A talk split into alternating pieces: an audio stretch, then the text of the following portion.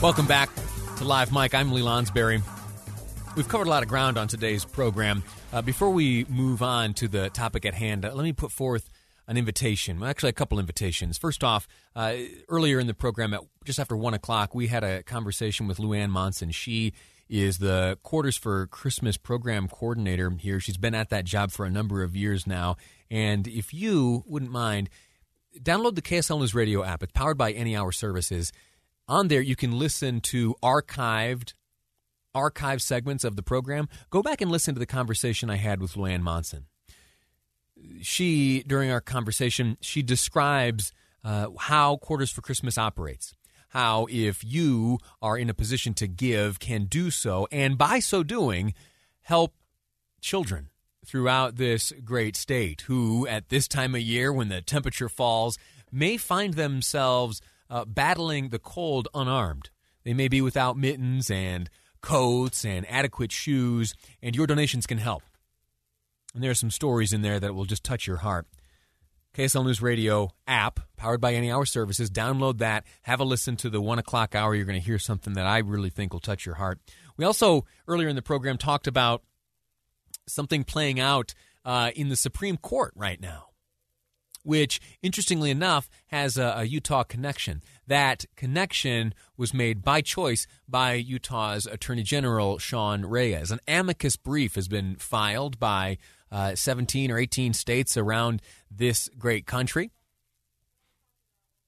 voicing their support for a case by the state of Texas brought uh, forth to the Supreme Court, uh, which is right now in the midst of being determined whether or not it'll be taken up. Anyway, uh, there are those uh, who have experienced great frustration as a result of the Attorney General of the state of Utah getting us involved in that lawsuit. We talked about that, and you can hear that in the archive versions of the program available at the KSL News Radio app. Okay. Uh, producer Amy She's engaged in other duties today, and in her place we have uh, Robin. You heard from her in the last segment. She also, Robin, uh, works here at KSL News Radio as the producer of the movie show. And to the table today, she brought uh, just a wealth of information when it comes to to movies. And in fact, uh, we were just having a, a, conversation earlier today, shooting the breeze back and forth, and she uh, brought up a text message which had been sent in via the Utah Community Credit Union text line. That number is 57500. Uh, the text message which Robin saw was from a woman asking if a descriptive version, an audio descriptive version of a certain movie being discussed on the movie show was available.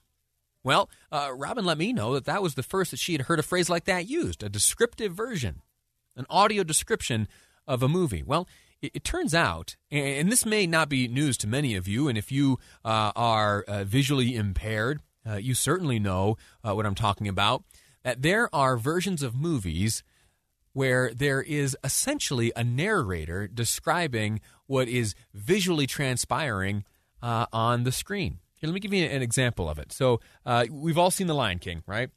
The, the, animated version, right? The the the circle of life. that's the one. Well, here's 30 seconds of that movie. And it's going to be obviously this is radio, so you're only going to be hearing it. But on top of the movie, as you would typically hear it, you will, on top of that, hear some descriptive narration. Take a listen. Hundreds of animals gather at the bottom of Pride Rock a tall, flat ledge that towers over the rest of the savannah. Zazu, a small blue bird with a large beak, flaps to the ledge. He bows to Mufasa, a powerful, dignified lion with a thick red mane.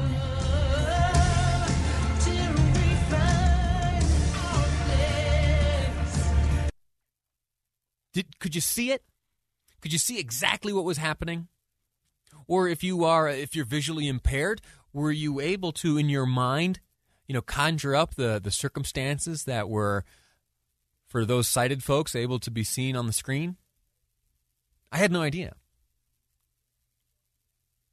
According to the ADA robin pulled the legal requirements. The rule requires that movie theater auditoriums provide uh, closed movie captioning. That we're all familiar with. We, we know about closed captioning uh, for the hearing impaired that, of course, and, and, of course you know this, but it's the it's the text of what is being spoken. Uh, they're available on the screen, oftentimes down there at the bottom. The rule requires that movie theater auditoriums provide closed movie captioning and audio description when showing a digital movie distributed which features, unless doing so would result in an undue burden or a fundamental alteration. The rule continues.